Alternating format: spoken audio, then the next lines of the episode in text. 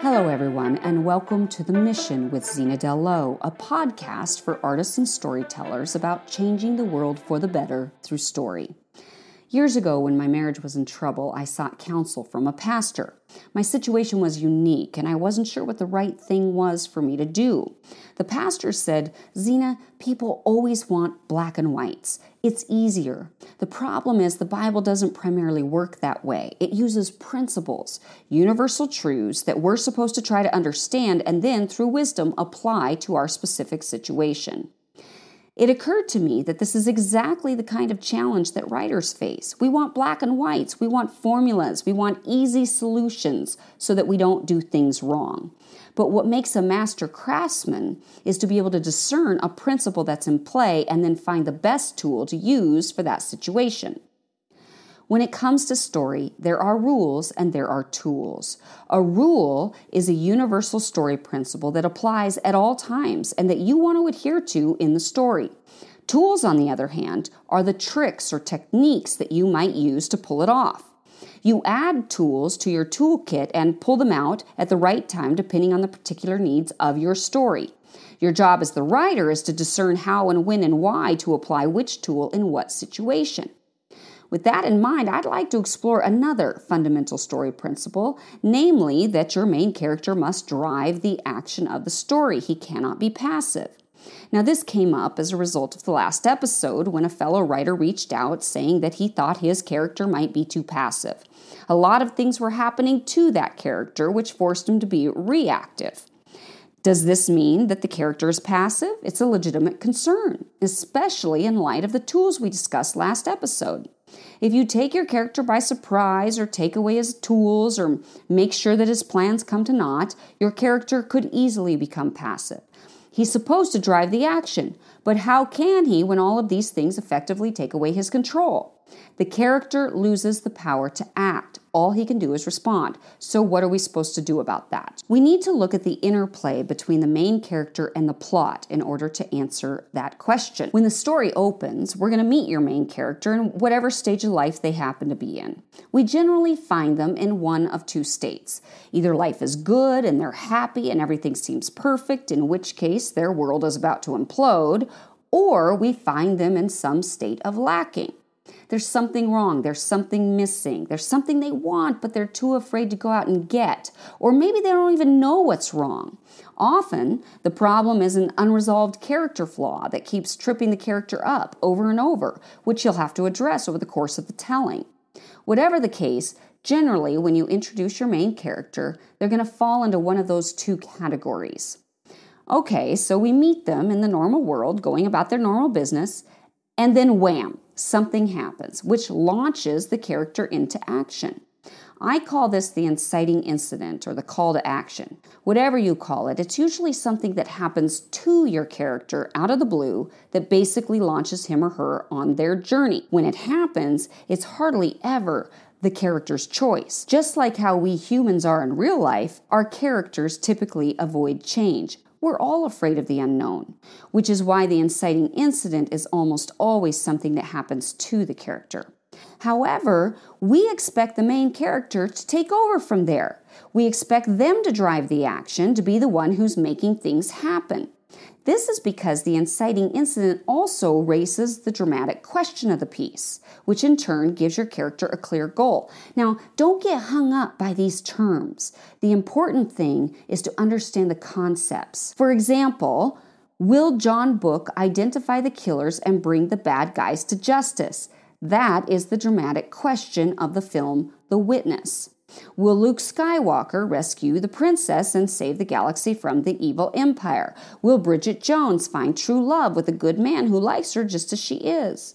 The dramatic question defines what's at stake for your character and also clarifies their goal.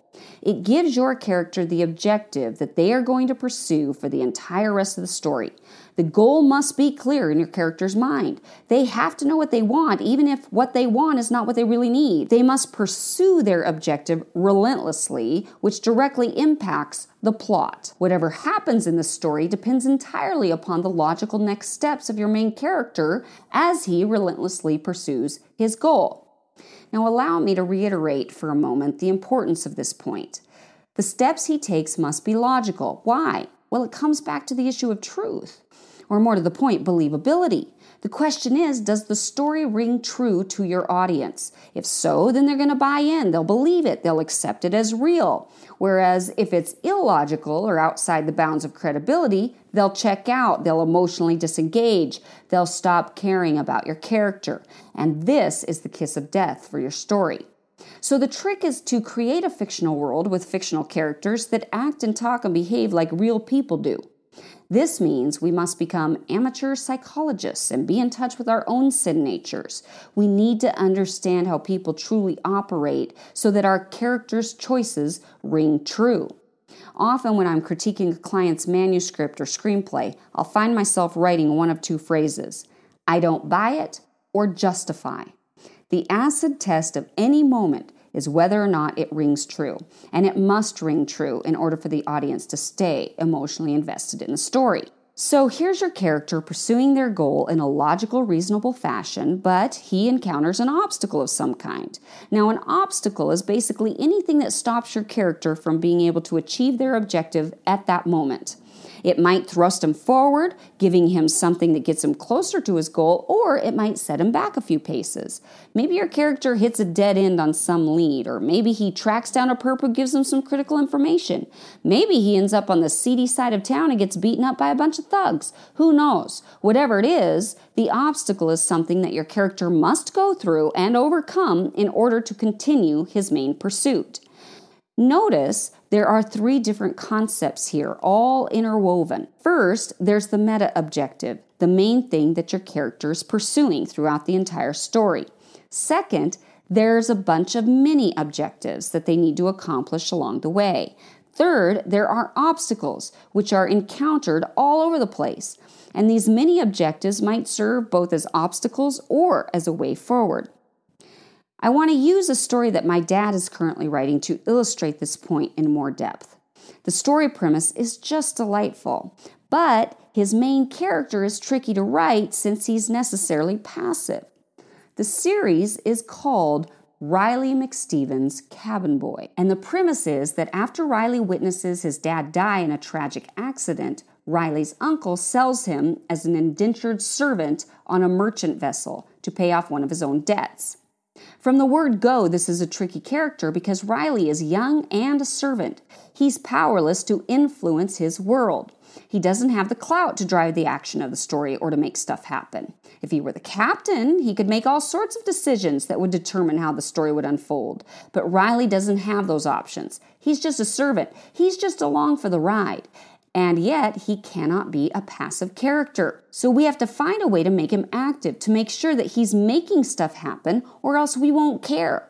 But it has to be realistic, right? It's not like he can go around telling people what to do or forcing the captain to take this route or that. No one would believe that. So what do we do? How do we fix it? Well, when you have a character like that, it's essential that you give him an appropriate goal that he can actively work on, even if he's not the master of his immediate fate. For example, and by the way, this is not part of my dad's story, I'm just making this part up. Let's say Riley objects to being sold into servitude and he's fighting as they're dragging him on board the ship. And he yells, Let go of me! You have no right! It's my uncle's debt! This is wrong! And let's say the guy who's purchased him chuckles and says, Well, lad, maybe someday you can change the way the world works, but right now, this is the way things are. And right there in that moment, Riley's goal becomes clear, along with the dramatic question. In his heart, he vows, I'm going to become a powerful man, powerful enough to change the way things are. So now, even though he's on the ship and he's just a cabin boy, he has a goal that dictates his choices and his actions in the midst of his captivity. He can pursue many goals, which get him closer to the meta goal. He learns everything he can about being a cabin boy in order to make himself useful. He works harder than the other indentured servants and earns favor. He makes it a point to befriend the deckhands, so he's gathering allies. He befriends the cook, so he doesn't starve to death. He finds the medic and learns about plants. It goes on and on and on. Basically, he's going to better himself at every opportunity. He's figuring out what he needs to become a man, a powerful man, and he's acquiring skills, knowledge, and allies. The mini goals are not wasted. They're not arbitrary or unimportant. They're not red herrings. They are essential. Like Joseph acquiring skills in the house of Potiphar, Riley's mini goals similarly train him, equip him, harden him, teach him, wizen him up. He's learning everything that he needs to know that will eventually help him to accomplish the big goal down the road. The mini goals become tests and rites of passage that must be overcome in order to move forward on his journey. Thus, insofar as he is able, he's pursuing his goal even now in the form of the mini goals that can be attained. So, this is an example of a character who's in danger of becoming passive because of his age and station. But there are other dangers to avoid. Let's say your character's pursuing their goal in a logical, reasonable fashion, but he encounters an obstacle of some kind which derails him completely. He was driving the action, but now he's been thrown off course. He's temporarily hijacked, unable to pursue his goal. The question is do these moments really relegate the character to passive status? And the answer is not necessarily. Why? Because generally, the obstacles being encountered are the direct result of the initial pursuit which means that the character is the indirect cause of the temporary disruption. Let's say that your main character is a detective who's going about his regular duties, but then a crime happens, which takes him out of his normal world and into a new experience. In this story, the crime is the inciting incident, which creates for him a clearly defined goal. So your character goes about pursuing that goal in the most logical way possible. He gathers evidence, interviews witnesses, looks into the financials, the usual sorts of things. And by the way, any deviation from the usual sorts of things must be fully justified. So, so far, his goal remains the same to bring the criminal to justice.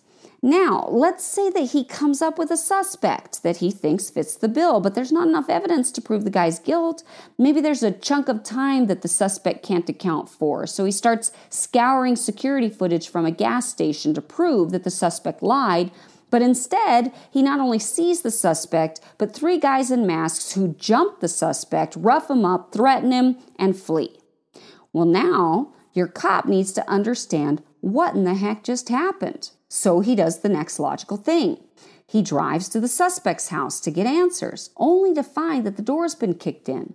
The cop sees blood, draws his gun, enters the grounds to investigate. He hears gargling noises and rounds the corner, ready to take the culprit by surprise, only to find the last thing he ever expected someone who looks exactly like him, dressed in identical clothes, holding the suspect hostage. Now, in this moment, it's safe to say that the detective has been taken by surprise. Then the impostor says, It's about time. Oh, and good luck explaining this to the precinct, at which point he murders the hostage, plunges the room into darkness, and makes his escape. So all the cop was doing was trying to chase down a lead, but instead, his whole world has been turned upside down. The original suspect turned out to be innocent. The cop's just been framed. In this moment, he's scrambling, he's reacting, just trying to make sense of it all and trying to decide his next move. He must now make choices according to what has the greatest potential to keep him alive. His main objective has temporarily been hijacked by this new one. However, in accomplishing the new goals, he has a better chance of actually achieving the old ones. His initial objective still stands. The conditions under which he can pursue the goal, however, have radically changed. And as you will see eventually, that actually is just part of the three act structure.